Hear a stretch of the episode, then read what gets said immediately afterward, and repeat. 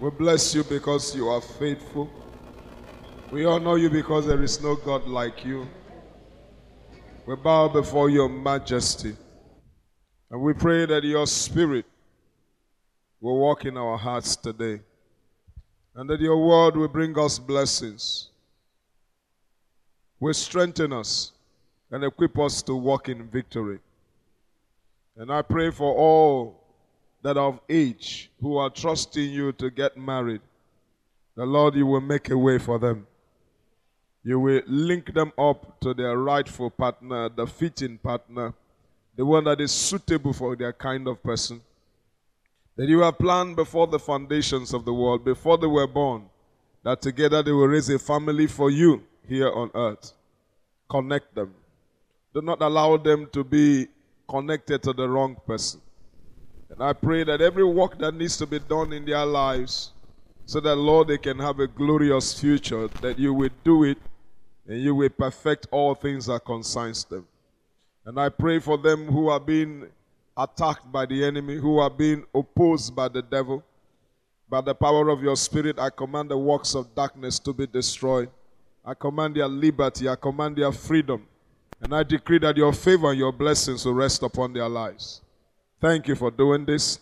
We glorify you, we honor your name, we magnify you. In Jesus' name we pray. Can I get a better amen? amen. Can you raise the volume a little bit? Can somebody say, I'm glad to be in the house of God this morning? Now, how many of you read the last edition of our publication? This current edition. How many of you read it? I didn't see your hand. I didn't see it. If you want to raise it, raise it. I have only four people. Five. So what happened to the rest people?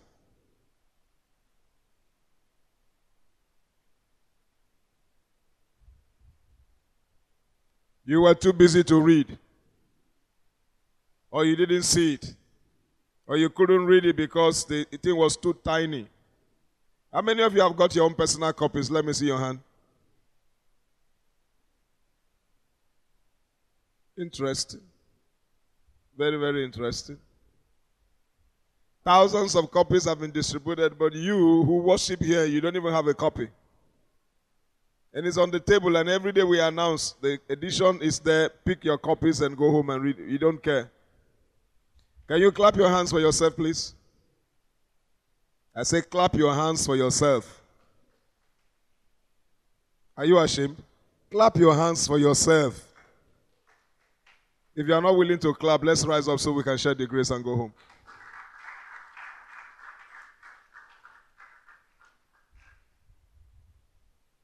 It's a pity.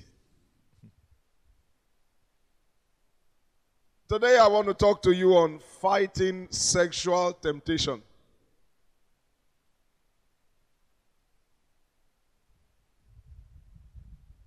Fighting sexual temptation.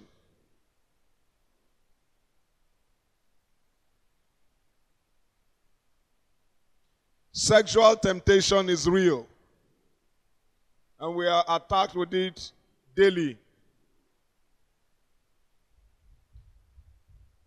The truth is that it has increased tremendously with the increase of seductive dresses worn by both men and women.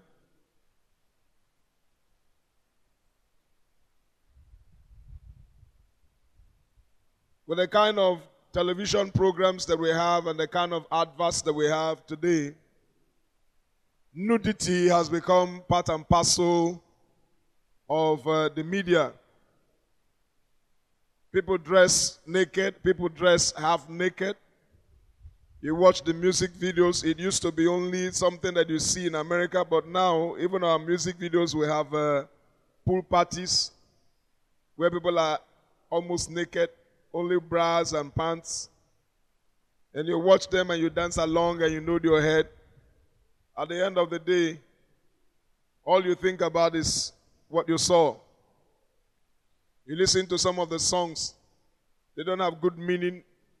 The lyrics are corrupt. All they talk about is shaking your boobs, shaking your bum bum, and all the rest of it. And then people are shaking all over. and you are watching, and as they are shaking, you're thinking. So everywhere you turn, you discover that there are temptations coming from left, right, and center. So it's important that we learn how to fight sexual temptation. Otherwise, the devil who is behind all this will pollute your mind, weaken your resolve to serve God, and make you to sin against God. The Bible tells us that our bodies are the temple of the Holy Spirit and we must keep it pure. Again, the Bible says that marriage is honorable and the bed must be kept undefiled. The fire. The temptation is so strong that married people find it difficult to stay faithful in their homes. The wife is not faithful to the husband, and the husband is not faithful to the wife. It's a scourge that has come upon our nation, our world. And today it has crept into the church. And one of the reasons why divorce is on the increase is because people are not able to hold themselves. A lot of cheating going on, and that has caused a lot of pain. And once a, a, a, wife or a husband catches the partner cheating, it's so difficult to forgive. It's so difficult to stay together. And so this is very important. Young people are bombarded daily with these temptations. Some are able to fight and win, but some hold on for some time. After that, they crash. And some, they don't even bother fighting it. They take it that that's the way of life. That's the normal thing. Man must enjoy his life. So people become loose. They just submit to it completely and flow with it.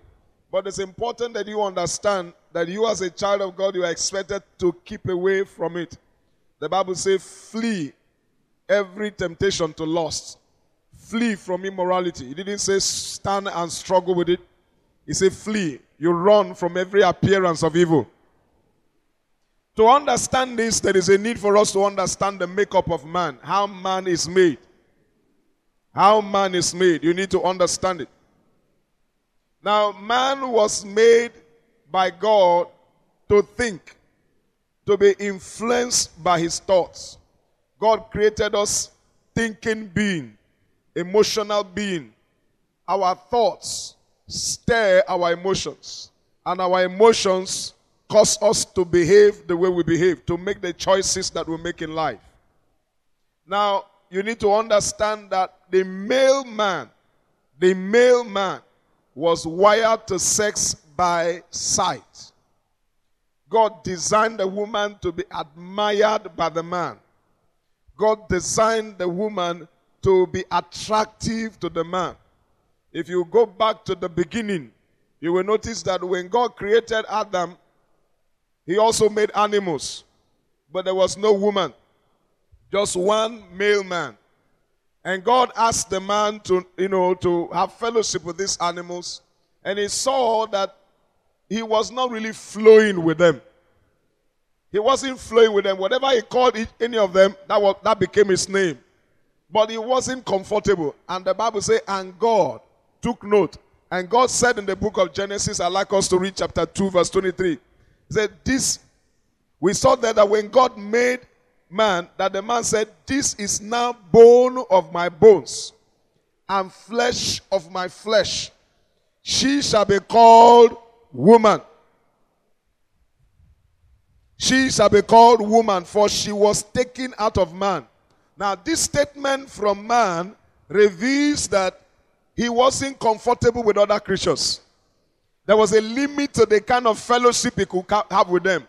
God said, Let us make a man, let us make a helper, another man, a helper, one of his own kind that is suitable. So God knew the lion was not suitable for him, the bear was not suitable for him, the cows and the donkeys and all the other creatures were not suitable for him.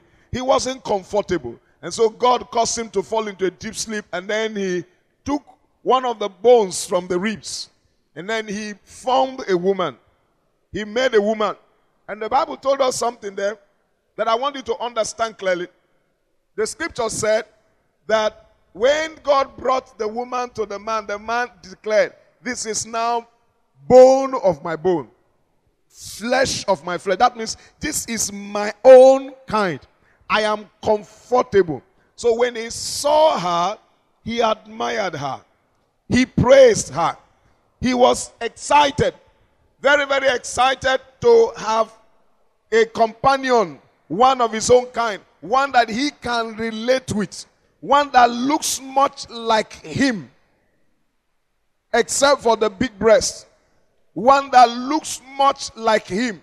If you see him, he doesn't look like the goat, he doesn't look like the cow, he doesn't look like any other creature, but looks like him. So, from this, you can see that God programmed man so that he can desire the woman, long for the woman.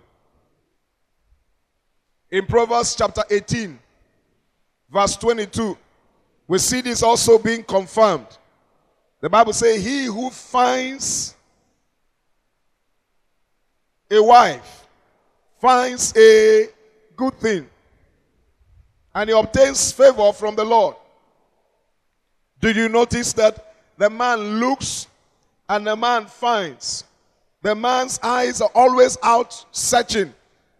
And so, this is the reason why when a woman passes by, a man will look. His attention is caught. And ladies seem to understand that men are looking at them, so they dress to notice me. They dress to kill. They dress sexy. They walk sexy. They talk sexy. Everything is all about sex. Even the bags, the case of the bag is sexy. Why did they do that? Because they understand that man longs for them and they need that attention. And so you discover that it will be proper if our ladies, especially our ladies, the brothers also inclusive, should be more careful the way they package themselves. Be more careful with the things they wear. And that's exactly what you see. All the so called dressing that we have today is all sex appeal. It's all to stir up people, stir up desires. So you need to understand that as a Christian, you should be mindful of the fact that people are watching you. And how you package yourself can stir up some dangerous thoughts in somebody. And if the person is not mature enough, that could cause problem. And that is why if you go to the advanced countries, the rape level is very high. Because your dressing speaks a language. And what is that language? I am available. Come get me. I am sexy. I am hot. These are the phrases we see every day on TV. He is very hot. She is hot. She is always hot. I don't know whether it's pepper. I don't know whether it's fire. But everybody's hot.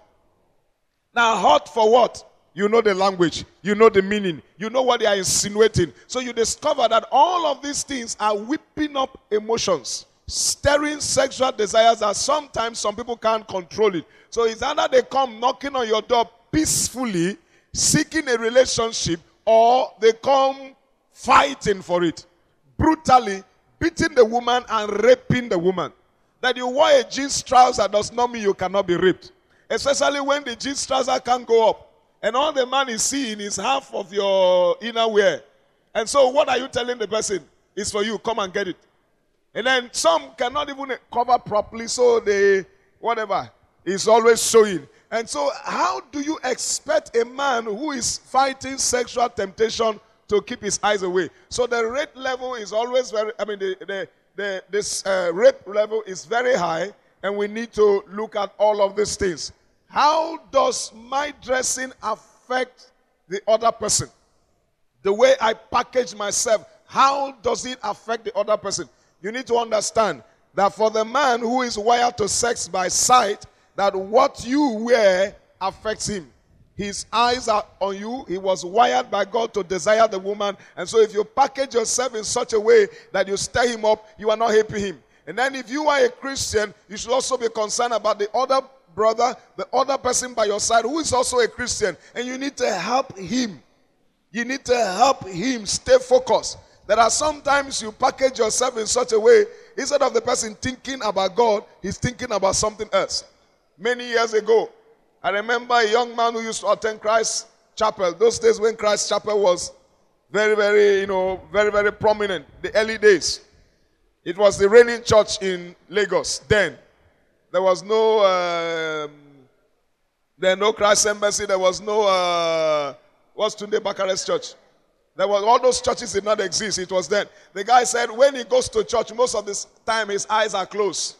Because when he opens his eyes, the kind of things he see, he can't see God. All he sees is naked women, naked women, half naked women, or pants showing, meaning that it's so many that the person can't bend down. Any attempt to bend down, is that, my God, is something else. Now, so he closes his eyes. That sometimes he asks himself, did he come to church or did he go to a club? Now, so it's important. So, how can someone who came to see God concentrate? But someone will say, oh, his heart is polluted. That's why. Not so understand the way man was created. Male man was created that way. The male woman was wired to sex by touch. So the Bible says, touch not a woman. She may say no, but there's a way you touch her and touch her before. The one who said no, her hands and everything is already holding the man so tightly, she has lost control. And so you need to understand the difference. Now, what role does fashion have in sexual temptation? This is important. You need to understand it. What is the essence of fashion? What is the essence of clothes? Originally, clothes was designed to do what? To cover the nakedness of man. Clothes was designed to cover the nakedness of man. When Adam was asked, Adam, where are you? He said, I heard your voice. And then I hid. Why? Because I discovered I was naked. Who told you you were naked? God asked him. So what did he do? He went to hide. Why do we wear clothes to cover? So they use leaves to cover themselves, and God now made animal skin and made clothes. God was the first person that made clothes for them and gave them to wear. And ever since then, men wear clothes to cover their nakedness. But unfortunately, can somebody say unfortunately? Unfortunately, we are having a big problem in our hands, and the problem we're having is such that uh, we all need to look at it closely. The problem we're having is, is a big one. Today, we, we have a lot of people who are doing all kinds of things that we're not sure of anymore. And I need you to understand that dressing has changed, it has evolved. Fashion is not what it used to be anymore. Now, what we see today is that more people you know, dress to tempt others. We're no longer wearing clothes to cover. You can imagine what a man suffers. I remember praying for some people. They are ladies, they came for deliverance. But you see, half of their breast was exposed. And I'm supposed to be standing and looking at the person when I'm praying. But I am forced to close my eyes almost all the time. Now, and when you do deliverance, you're supposed to open your eyes. Assuming I lay my hands and the person falls down and hit his head on the ground, we don't hear Gboa, and I will shout. If the person faints, they say, Pastor has killed him. So I'm supposed to open my eyes. But as I'm opening my eyes, all I'm seeing is what? The big breast that the person has put in front, like a, a plate of food for me to eat.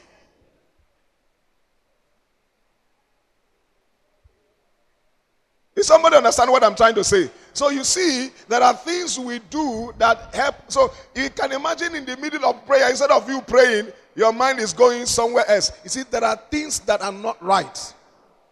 There are things that are not right that we need to get right. The way we dress. What is the purpose of fashion? What is the purpose of clothes? Clothes was meant to cover nakedness. So any clothes you wear that does not properly cover you, it is not proper. It's not clothes. You are tempting another person. It's very important. The designs don't really, yeah, they're not almost the same thing. Maybe they will come after a short while, they disappear, then they will reappear again, maybe 10 years later. How many of you know that most of these things you're wearing now, they are almost the same thing? So I don't bother changing them. I don't pursue fashion. I just wear what is good because I know maybe five more years it will return again. Maybe the old shoe will come back again. So what's the need throwing it away? Just keep it there. He just wear it in because it is going to appear. How many of you know what I'm talking about? It's the same thing. There's nothing new under the sun. But the only thing that I discovered that is new is this. The clothes now, they are much more revealing. Much more revealing. I saw one magazine one day, it was on the internet. It was Fashion Week. They were trying to show fashion. Everything the person wore inside showed everything inside. The breast was exposed. There was no bra. There was nothing. And they say it's fashion. And it will just come out like that and go out. They say it's a fashion, clothes for the future.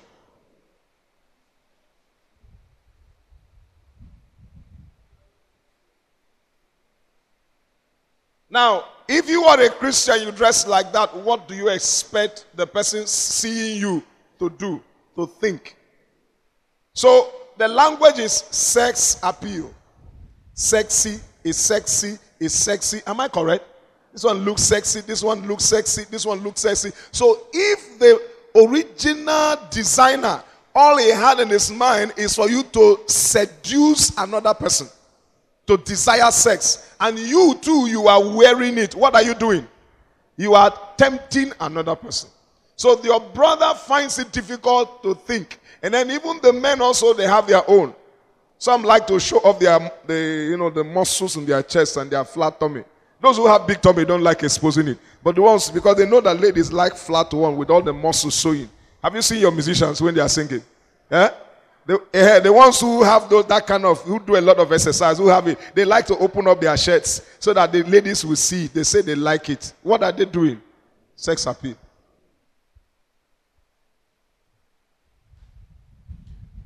But I know one thing for sure that sometimes we get used to seeing something, it gets to a point we're no longer bothered about them. But I don't want you to get so used to seeing evil that it doesn't move you anymore. What is not right is not right.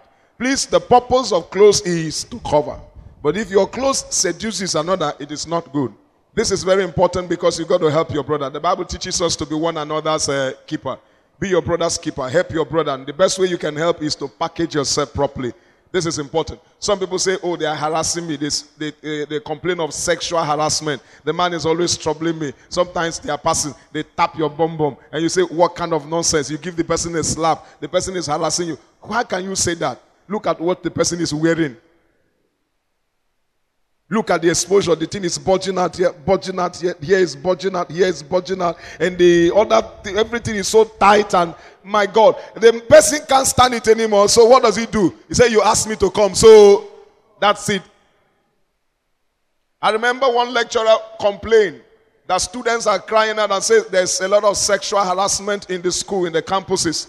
And the lecturer asked, Who is actually harassing who? That they should come and see what the girls wear to class. They should come and see how some of the girls sit in the class. So you will know who is actually harassing who. You, you are playing with the mind of someone. Say the mind is dirty. That's why can't, why can't they concentrate and do something else? It's not like that. You've got to keep things away that can corrupt your mind. And so it's important that we be careful. And then sometimes there are some dresses that we wear that are not so good. I am not preaching about dresses, but to talk about sexual temptation, it's important that we address it. Now, listen to this. There are some dresses that some of us wear, some t shirts we wear. You don't care about what they wrote on it. Or maybe you do know what they wrote on it, you liked it.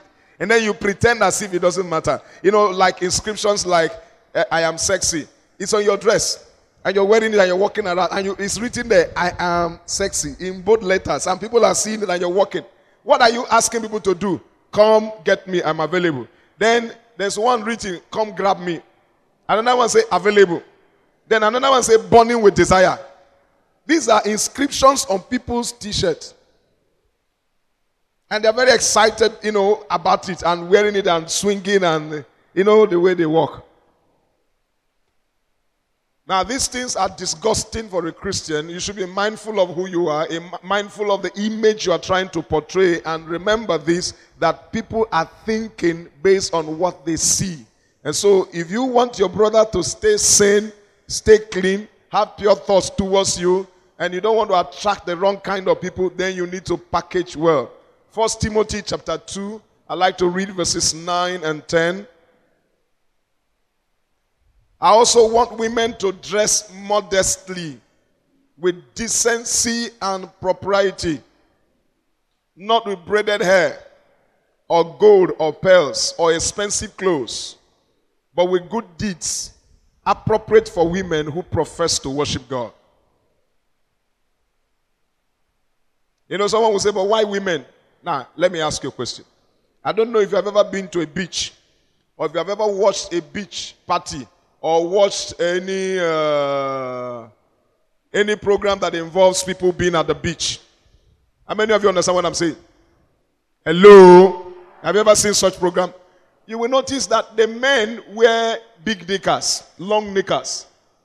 And they wear t-shirts sometimes. Even when they expose their, sometimes they don't expose their body, but when they do, they have long knickers. But the ladies, who ought to be much, much more decent, they should be the ones hiding and covering themselves. They are the ones who will wear, what they call it?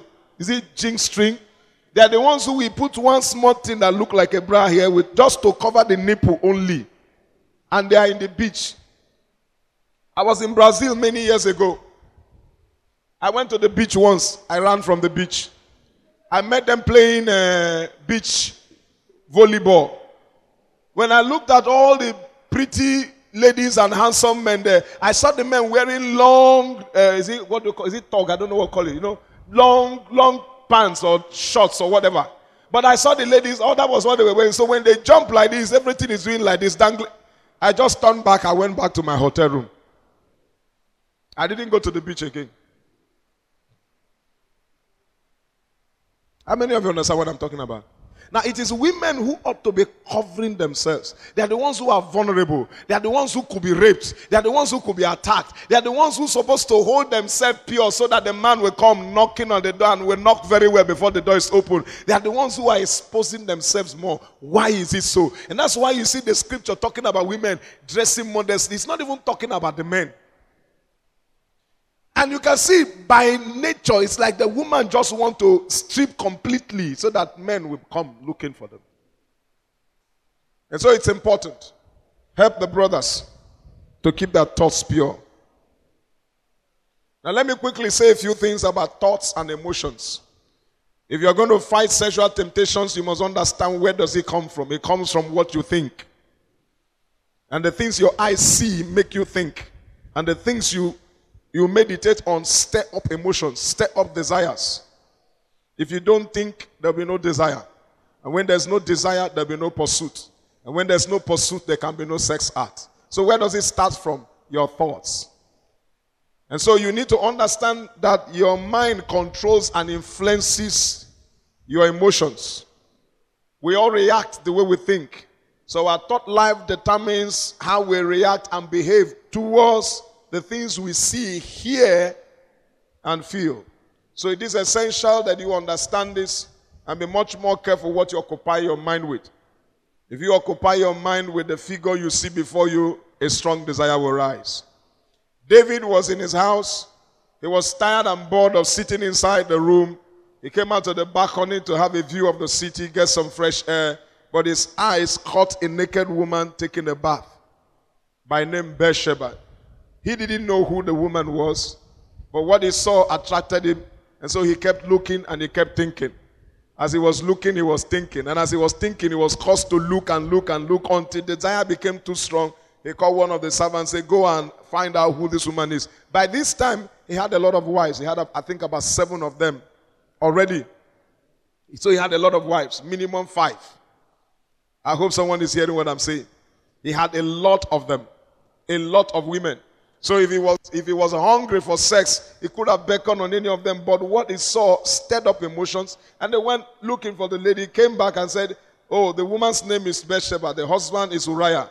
So he's a, she's a married woman, and the husband is presently not at home. He's with Joab, the commander, fighting the king's battle." And the man said, "Go and get her for me." Why did he do that? Is it that he didn't know the truth? He knew the truth. He knew what the word said. He's committed to obeying God's word. But the level of meditation, the level of thinking, stirred up strong desire in him that he could not fight it. He could not say no.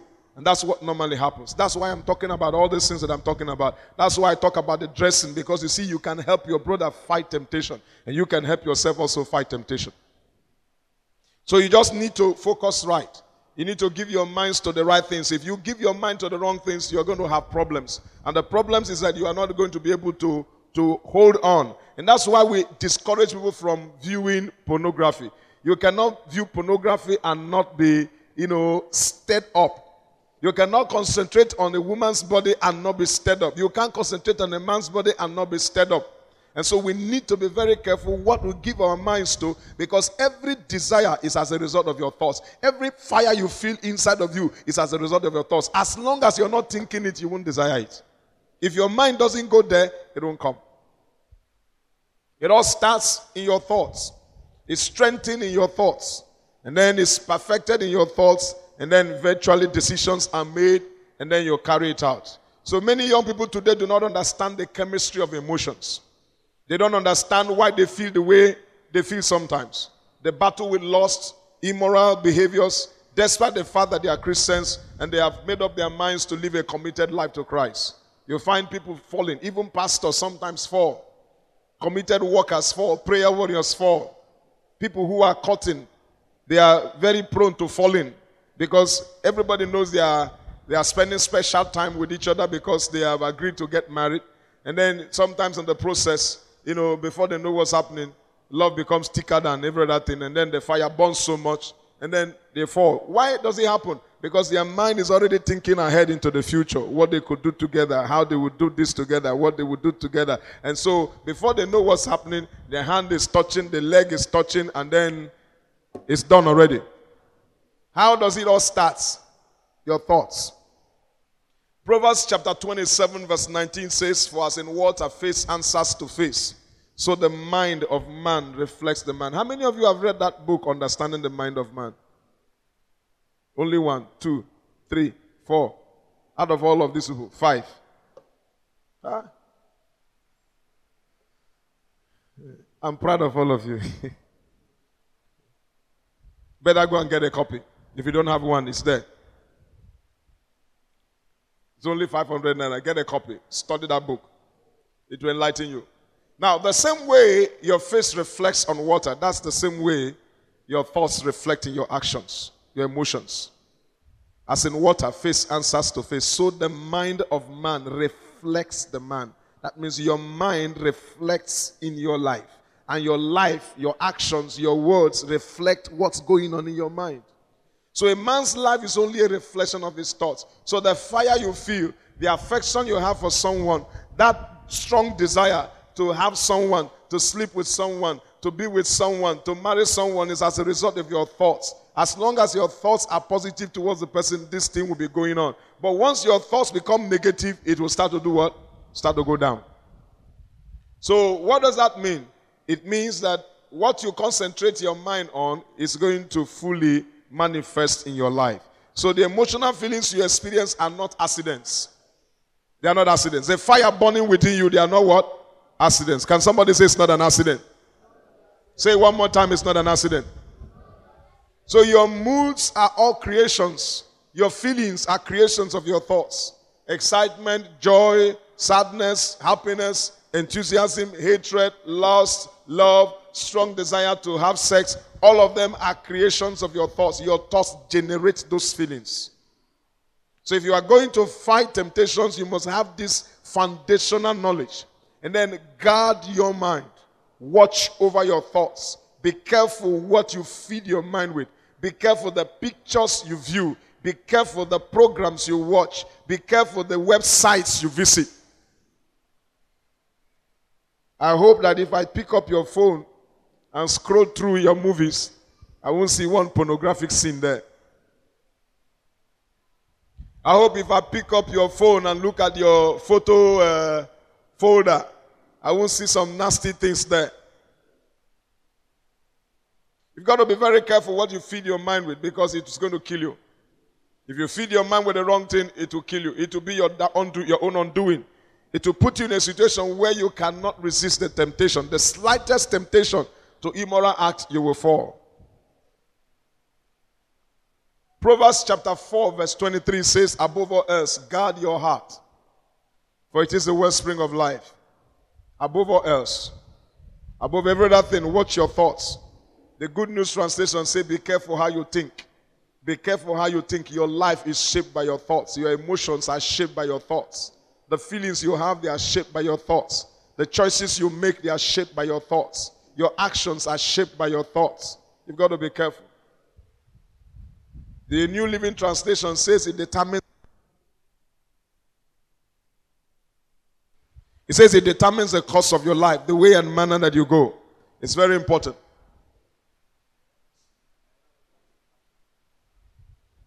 So your life is tied to Your life is tied to your daily tasks, and I need you to remember that all the time. Please, it's important. If you want to be free from immorality, you want to stay clean, then do the right thing. Psalm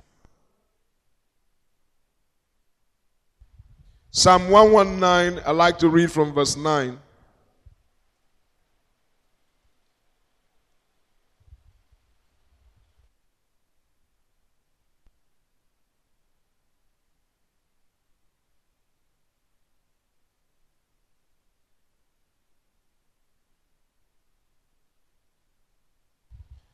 How can a young man keep his way pure? By living according to your word. I seek you with all my heart. Do not let me stray from your commands. I've hidden your word in my heart that I may not sin against you. Now, if you are going to fight sexual temptation, you must have the word of God stored up in your hearts. Make up your mind. You're not going to live contrary to God's scriptures. How can a young man, how can a young woman keep his or her way pure? By living according to your word. We are not called to live by the standard of this world. We are called to live by the standard of God. And the only way that you can keep away from all these things we see around us is the word. I am aware that there are people who fornicate in the church. I am aware that it's also very difficult to find those who are virgins. But this church is blessed with a lot of virgins, and I'm happy to hear that. And I'm happy to announce that any day, anytime. You know, somebody was talking to me in Malaysia. I said to him, I say, in my church, I have a lot of virgins. He was shocked. He said, people believe there are people who are not virgins, but thank God we are blessed with them. So I'm also interested in you keeping it and staying that way until you get married. Very important. So to keep your mind from unnecessary pressure to lust or desire sex, you need to keep away from pornography. I am serious. You need to keep away from all kinds of erotic music. You need to keep your mind clean. You need to choose what kind of music you listen to. It may be danceable, but listen to the words, the, the rhythm. I mean, listen to the re- lyrics, sorry. You need to listen to the words. If it's only the song that is always shake your bum bum, shake your bum bum, shake, because that's all they sing about these days. Remove it because it will not help you. Look for songs that will inspire you, songs that will help you to stay strong. We need to choose what kind of materials we read. We need to choose what kind of programs we watch. It's very exciting to watch soap operas, but then you must be very careful. Otherwise, you will fall into trouble. So, overcoming sexual temptation requires effective management of your thoughts. Can I hear you say that? Overcoming sexual temptations requires effective management of your thoughts. Can I hear you say that? So you need to strive. That's your challenge. You say, guard your heart. Be careful how you think. Guard your heart. Watch it. The desires will come once in a while. The thoughts will come. Sometimes like a flood of thoughts coming. Boom, boom, boom, boom, boom. Guard your mind. Watch it. Don't tell yourself, I'm a young man, I can't keep it. You can. Don't be among those fools who will say, if God doesn't want it, why did God create it? God created it for a certain time in your life. The Bible said there is a time for everything. Sex was designed to be practiced only within marriage. Only within marriage. So, to uh, help you also resist the temptation, I have some advice. Please do not focus on the figure and the beauty of your, of your friend. Do not focus on what? The figure and the beauty of your friend. If you keep looking at the beauty and keep meditating on it, one of these days, when you and your friend are alone, something will go wrong. It's very important. You need to place yourself under some rules, personal rules. When I was courting my wife, she I behave strangely. Because each time I travel to visit them, I never allow two of us to walk through this staircase. For what? Because I know she was on fire. The kind of love she had for me eh, was too much.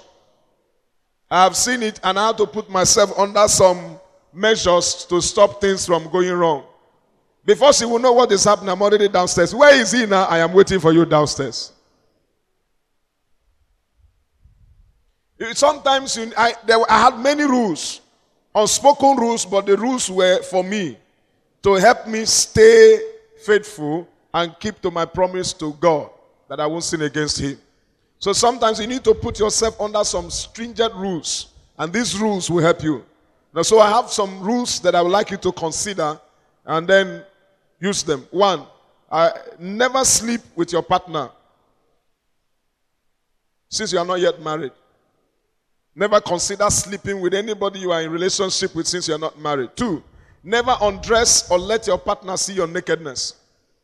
Maybe he came visiting or she came visiting. And probably you are in the same room. And then you want to change and you are doing it in the person's presence. You are looking for trouble. You are tempting that person, whether it's a man or a woman. So just tell the person, please excuse me. I want to change. He will go outside and wait till you are true. Never undress or let your partner see your nakedness. Three, never consider getting pregnant before marriage, even if your family commands it. There was a young lady who was with us many years ago in this church. She was a nice girl, very faithful. But then, when somebody said he wanted to marry her, before I knew what was happening, she was pregnant. I said, What happened? She was too shy or too afraid to talk. I later learned that the parents insisted that she must get pregnant. They want to know if the man is able to make her pregnant. And that's their culture. And she agreed and she never discussed it with me. So I told her, I'm sorry, I cannot wed you. And I did not wed them. So never consider it. Four, never move in to live with your partner before marriage, no matter what problems you may have. Don't move in to live with your partner before marriage.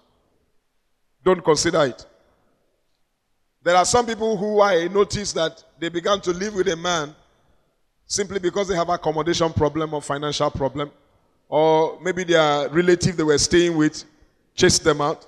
And so then they just packed to one guy who opened the door and then submitted themselves and then they started enjoying themselves.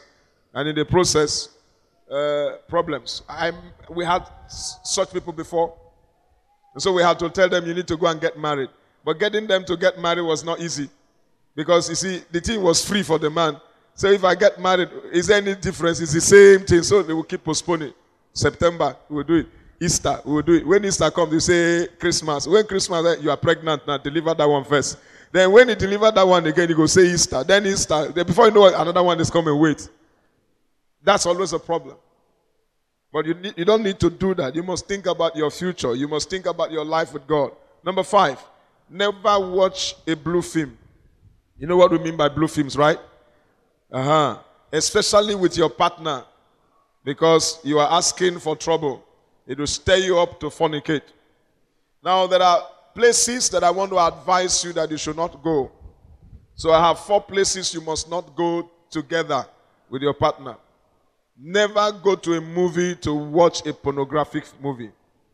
Very important. Your mind is so delicate that the things you see affect your reasoning.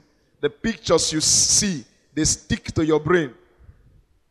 They don't get wiped out. Sometimes you can even be in prayer while you're praying and in the spirit, and suddenly the devil will bring them back to you. You have flashbacks. Has it ever happened to anybody? Sometimes what you heard somebody say, you may be in the spirit worshiping God, suddenly it will just come. You'll be wondering, my mind didn't go there. How did it come? That's the devil. Helping you to remember things that can pollute your mind. And before you can get back again into the spirit becomes a problem. So don't go there. Two, never camp for a weekend. Never go to camp. There are places, you, when I mean camp, I don't mean church camp. To go and camp with your friend. Say, ah, it's my boyfriend or it's my girlfriend. You go there to spend weekend.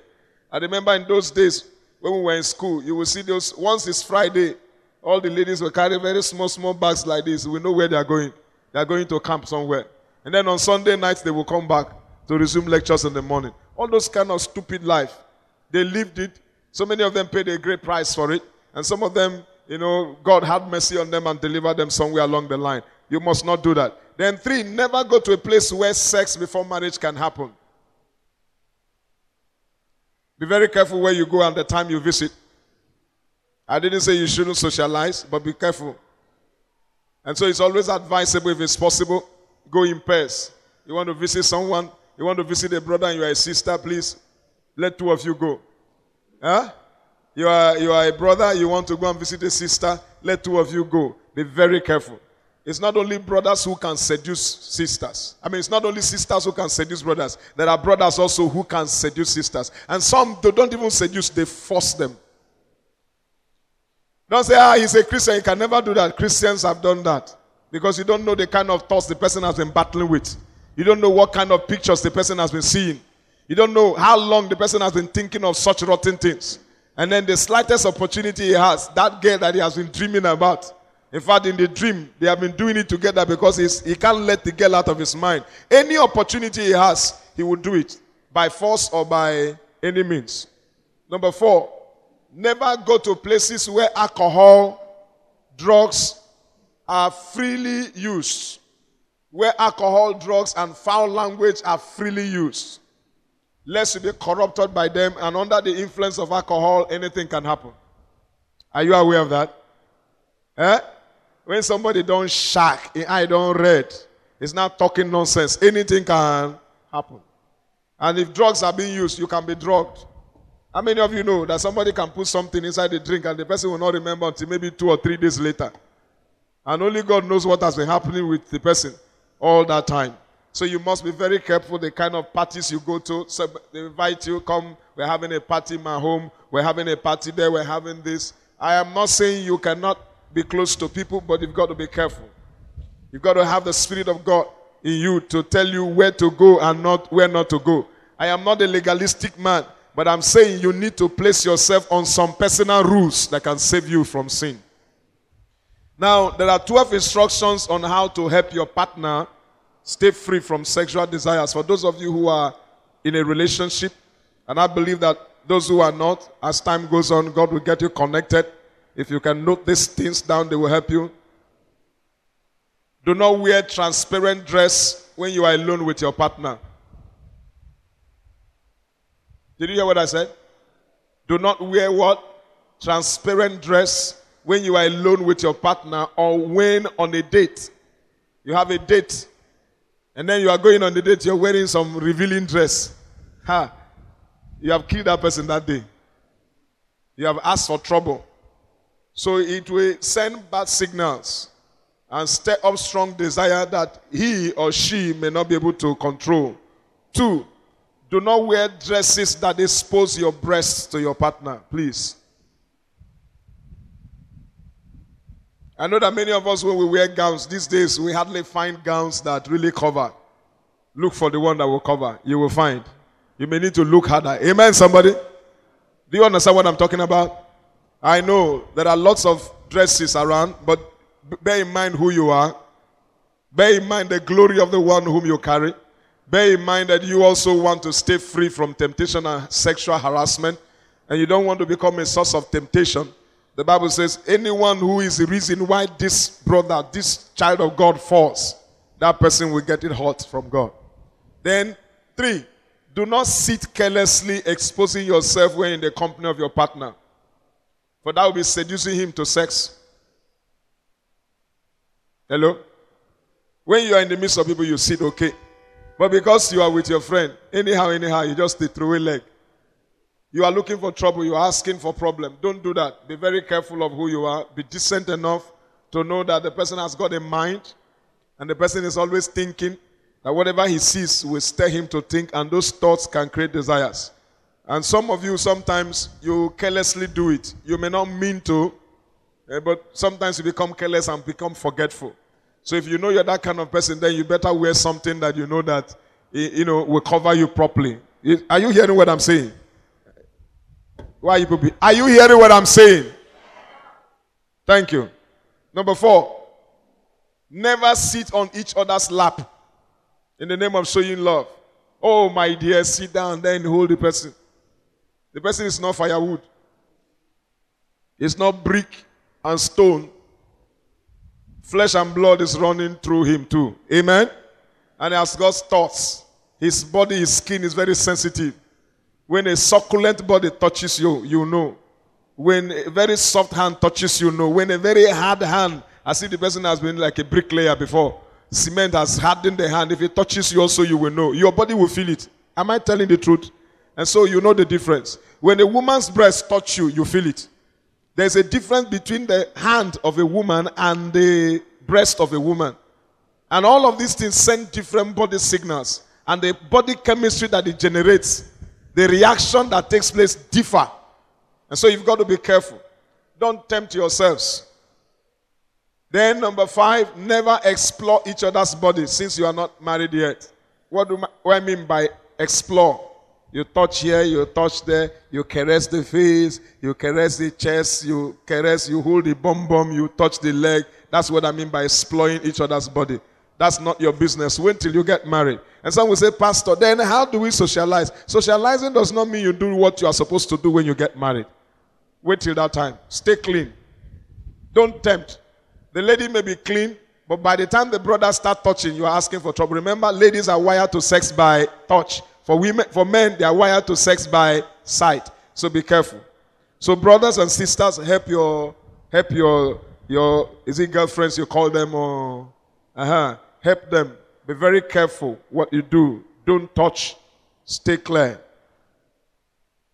Number six, avoid discussing sexual stories or immoral things.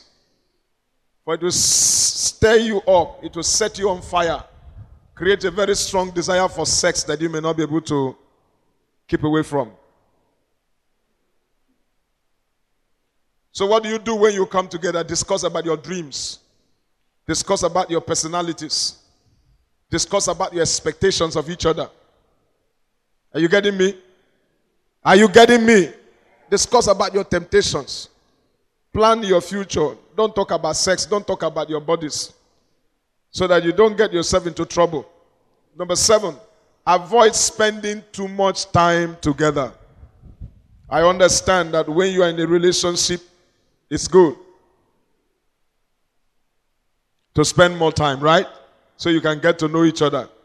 God said when you marry a new wife, because in those days they don't used to cut like we do cut. Huh?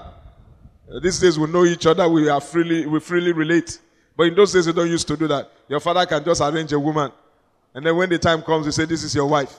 Or they can just arrange a man for you, this is your husband. So you don't really know each other. So they used to marry strangers, so to speak. And so God said, what you need to do is spend time with your wife. Don't go to war because you're just freshly married, you need to get to know your wife. And so we know that it's a special time to get to know each other, but don't spend too much time together. Because when you spend too much time together, the temptation is stronger because the bond of love will be growing strong. And if you are not very disciplined, you will fall. Eight, avoid late night outings and dates. You must keep away from anything that can create opportunity for sin late night outings. So if you go on date, let it be just brief evening, 8 o'clock, you should be heading home. So that you do not come to a point where you say, oh, it's too late, sleep over. It happened to a brother, a couple that I know. They were planning their wedding. And they, you know, the lady said their house is too lonely. Come and spend some time. So they were talking, talking, talking, talking, and then time passed. And so sleep over. And all this period, months that they have been in relationship, they've never had sex, but that day happened.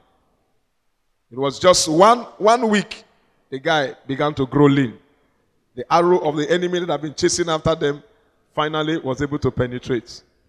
He died. The marriage never took place.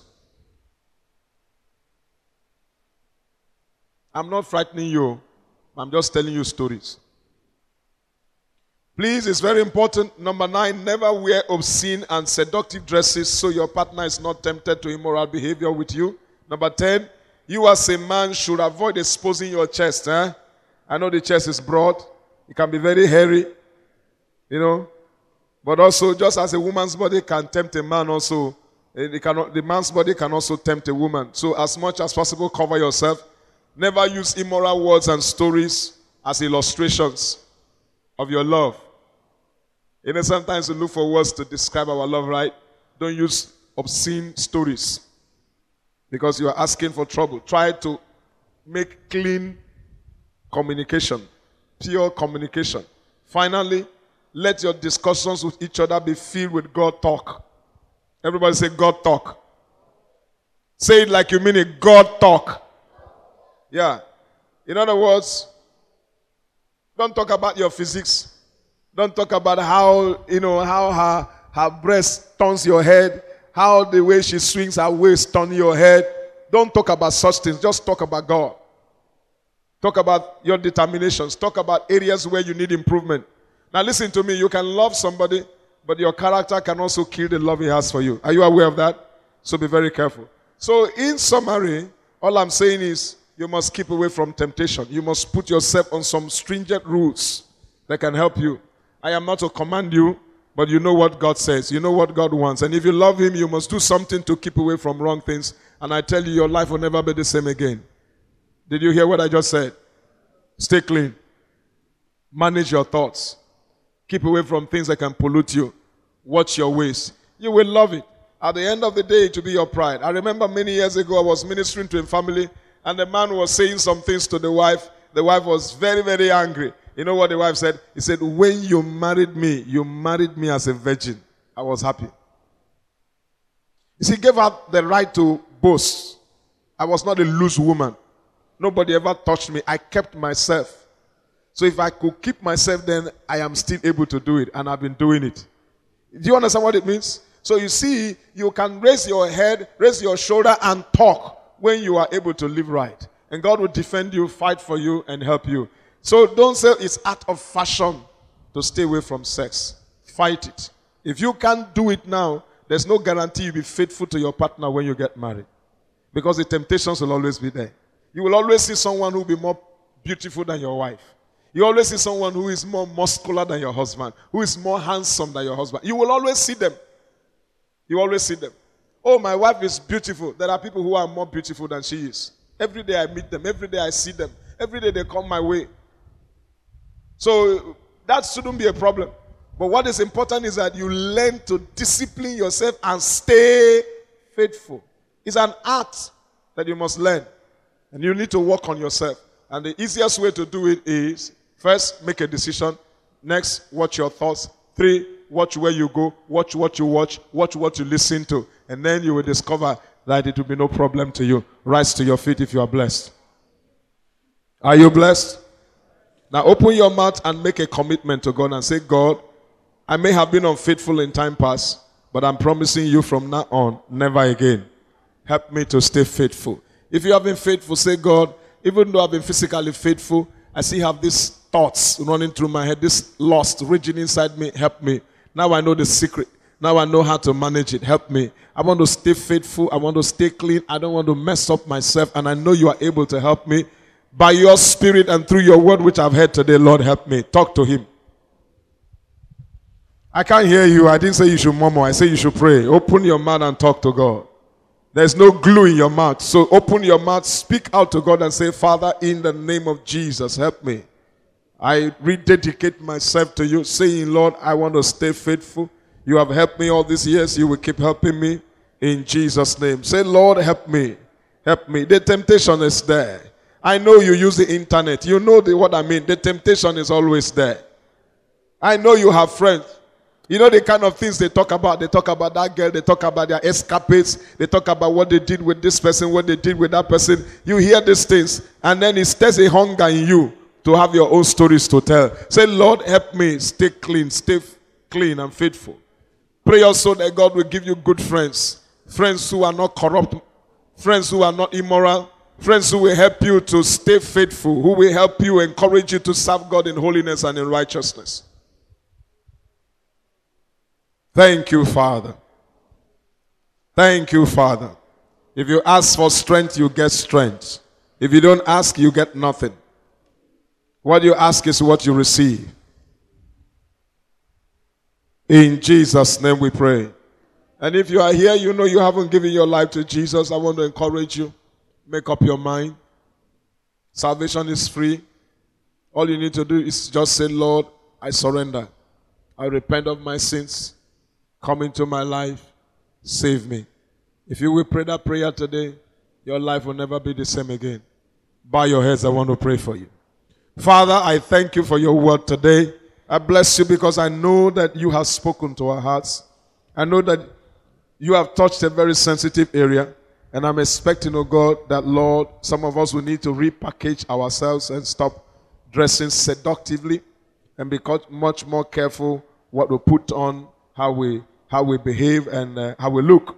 And I'm asking in Jesus' name that you will also help each and every one of us to manage our thoughts, to become much more careful what things we feed our mind with, what things we occupy our minds with. And I'm also asking for grace for your people as we visit the internet over and over again, that you help us to stay away from pornography. And Lord, I pray, Lord, in Jesus' name, that those who have such appetites, that that appetite will die. We leave them today in Jesus' name.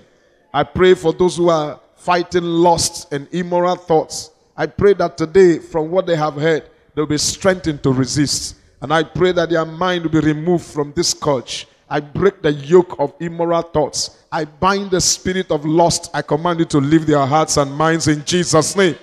Father, I prayed about the power of your spirit. You will help each and every one of us to stay faithful. Where we have failed you in time past, I pray that you will forgive. Show mercy. Help us not to fail you again. Grant that every one of us who have been under the sound of my voice will never be found guilty of immorality. In the name of Jesus. Thank you for those who have kept themselves so far. Give them the grace to continue to do so until they get married. Lord, I bless you for the grace to be disciplined and to be faithful. We honor you because you will continue to see us through. I pray for your people and I pray for this week. I pray that this week will be a better week for them. I pray that you show them favor in their work. I pray for those who are believing you for a new job that you will give them a new job today in Jesus' name. I pray for those who are in business or in trade that, Lord, you will enlarge their costs, that you will increase their income, that you multiply, oh God, Father, the sales they are making in Jesus' name. I pray that your hand of mercy and love will rest upon their lives. Touch them in a new way. Touch them in a new way. Touch them in a new way. Touch them in a new way, Father. Thank you because you have heard. Thank you because you have answered. We give you praise. We give you glory. Once again, I want to thank you for those who are in relationship. I pray that you will help them to understand each other better. I pray that you will polish them. That those things that need to live their lives so that they can have a perfect union, that Lord, by your Spirit, you will cause them to submit and you will eliminate them. Adjust them, oh God. Correct what needs to be corrected. Help them, oh God, to make the shift that is required for peace and harmony to be experienced in their relationship. And I pray for those planning for wedding that you will provide for them that they will lack nothing. Let there be supply. Raise men and women who will back them up and grant to God that their day of wedding will be glorious in Jesus' name. And for those who are saying, Lord, when will it be my turn? Father, this year will not pass them by. Connect them in Jesus' name. Thank you for doing so. I rebuke the devil that is standing between them and marriage in Jesus' mighty name. To you be all the praise, to you be all the glory. In Jesus' name we pray. Can I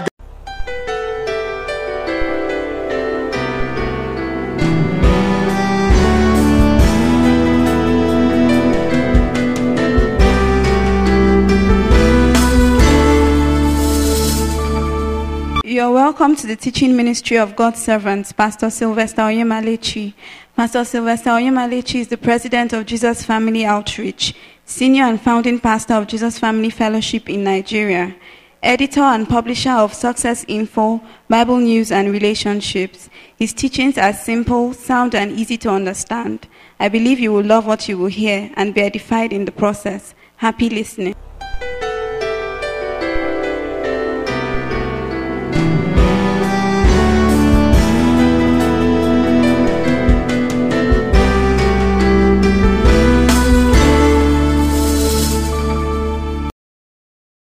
I believe you have enjoyed the teaching of God's servant, Pastor Sylvester Oyemalechi. For further information, please contact us at pastor at jfoutreach.org or call 0805 247 2923 0805 6066 186. Visit our website at www.jfoutreach.org. Come worship with us every Sunday by 8 a.m. at Jesus Family Fellowship, 20B Bayowemimo Street, off Olomowewe bus stop, off Isheri Oshun Road, Ikotun, Lagos.